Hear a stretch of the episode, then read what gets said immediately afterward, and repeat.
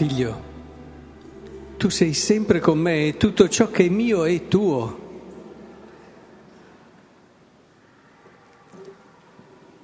Questa è la chiave che vorrei prendere oggi nella nostra riflessione.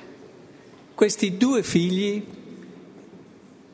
non riuscivano a vedere, erano ciechi dinanzi a tutto quello che avevano.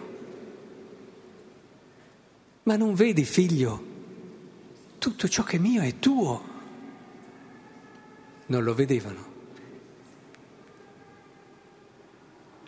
La vita cristiana è uno scoprire l'infinita ricchezza che il Signore ha preparato e ha dato ad ognuno di noi.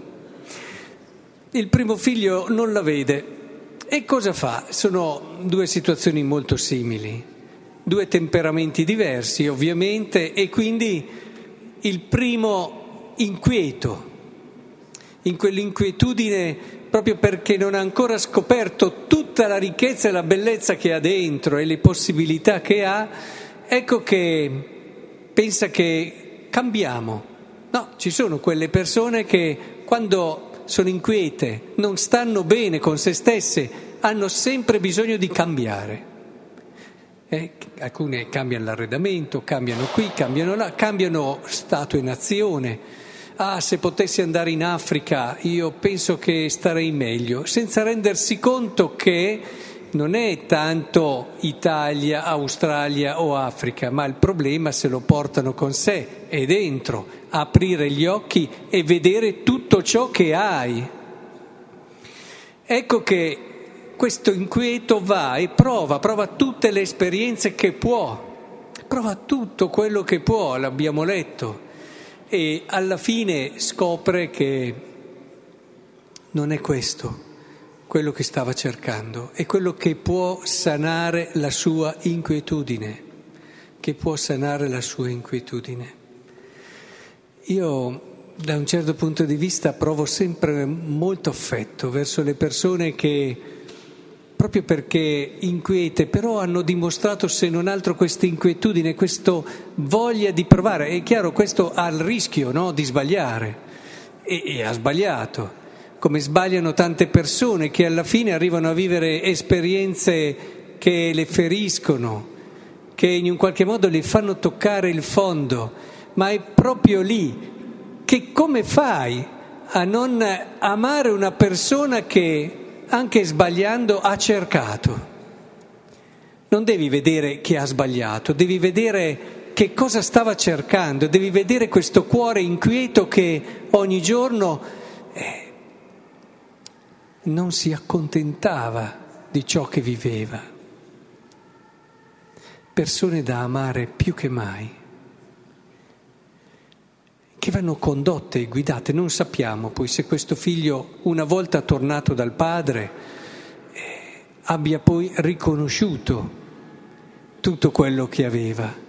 Però questo percorso lo ha portato sicuramente, lo ha portato sicuramente a cogliere che forse più che dover cambiare, doveva guardarsi dentro e ci auguriamo tutti che l'abbia scoperto per ritrovare ciò che già aveva. L'altro temperamento invece è quello di chi deve sempre far andare bene tutto e quindi ha già anestetizzato questa inquietudine in quello che è un sopravvivere, no? E non se ne accorge neanche lui. Ormai questa è diventata la sua vita. Non è vita, lo sappiamo tutti e lo ha dimostrato poco dopo non stava vivendo, perché uno che sta vivendo è solo contento delle cose belle degli altri. Se volete capire se state vivendo la vita, prendete questa cartina tornasole. Tutte le volte che vedo che gli altri riescono, che sono felici, che riescono a recuperare magari dopo aver sbagliato tanto, che fanno questo, fanno l'altro, che hanno un'altra possibilità, se il mio cuore si allarga di gioia, bene, allora sto vivendo. Se invece il mio cuore diventa piccolo a dire, eh beh, comoda, beh, o guarda quello là, oppure cominciamo a misurare, cominciamo a dire non è giusto, allora è molto facile trovarci a non vivere, probabilmente, anzi sicuramente non stiamo vivendo, stiamo sopravvivendo e ci raccontiamo che questa è la vita. Ce lo raccontiamo bene, sì, come se lo raccontava questo figlio, la vita è questa. E, e sono tanti, ahimè, che pensano che la vita sia così. Quante volte vi ho detto, magari chiedendo alle persone come va, e mi sento rispondere si tira avanti. Si tira avanti. L'unica vita che hai, tiri avanti. Ora, questo figlio tirava avanti. E nel momento in cui arriva questa situazione eh, svela, svela queste sue illusioni e soprattutto questa parola del padre è meravigliosa perché scopre che lui non ha mai vissuto fino ad oggi. Non ha mai riconosciuto, cioè pensate, aveva tutto e non lo sapeva vedere, aveva tutto e non ne sapeva godere nel modo giusto, perché c'è si possono avere tante cose, ma tu non le godi, non le vivi nel modo e non, ne, non ti riempiono la vita. E ahimè ne ho conosciute tante di persone così. Avevano tutto, più di tutto quello che potete immaginare anche voi. Ma sapete avere tante cose e non viverle? Senza saperlo si è poveri. E cosa vuol dire allora viverle? Cos'è che mancava a questi due figli? Cos'è che li rendeva così poveri?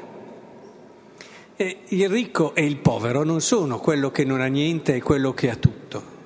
Il ricco e il povero sono quelle persone che sanno riconoscere l'immensità di cose belle che hanno e soprattutto le sanno porre in un significato che riempie la loro esistenza, in un significato d'amore, sanno vivere tutte queste cose secondo la verità e quindi la loro chiamata il senso per cui sono qui. Allora sì che queste persone ogni istante della loro vita lo vivono, lo vivono davvero.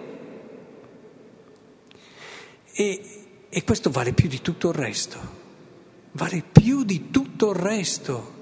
Io non invidierò mai chi ha tutto ma non ha questo. Può non aver niente, ma è l'uomo più ricco del mondo.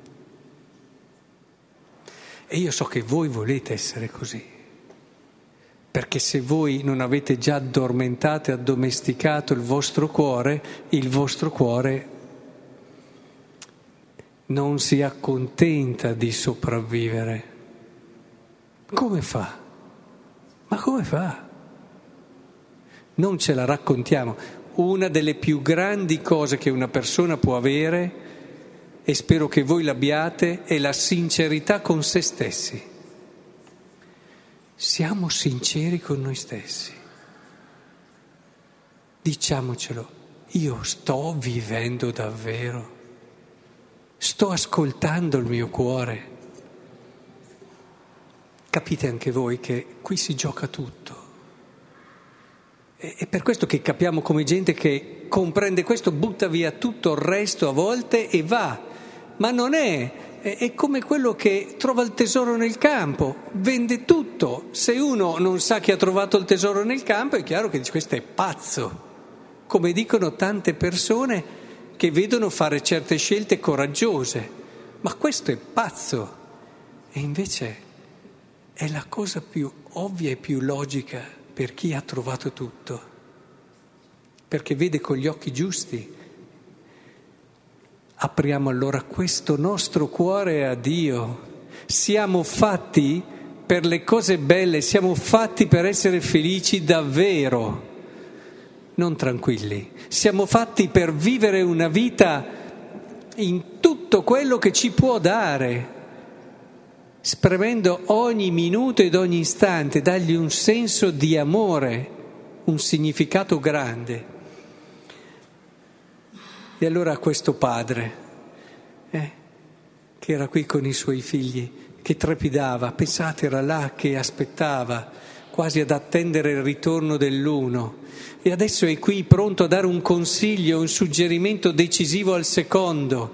Questo stesso Padre è qui in questa Eucaristia, questo stesso Padre che è trepidante, che aspetta, io non so, adesso alcuni di voi saranno più vicini al primo figlio, altri saranno più vicini al secondo. Beh, c'è questo stesso Padre che è qui trepidante perché ci rendiamo conto di tutto quello che abbiamo, tutto quello che abbiamo. lasciate che questo Padre ci conduca alla vita.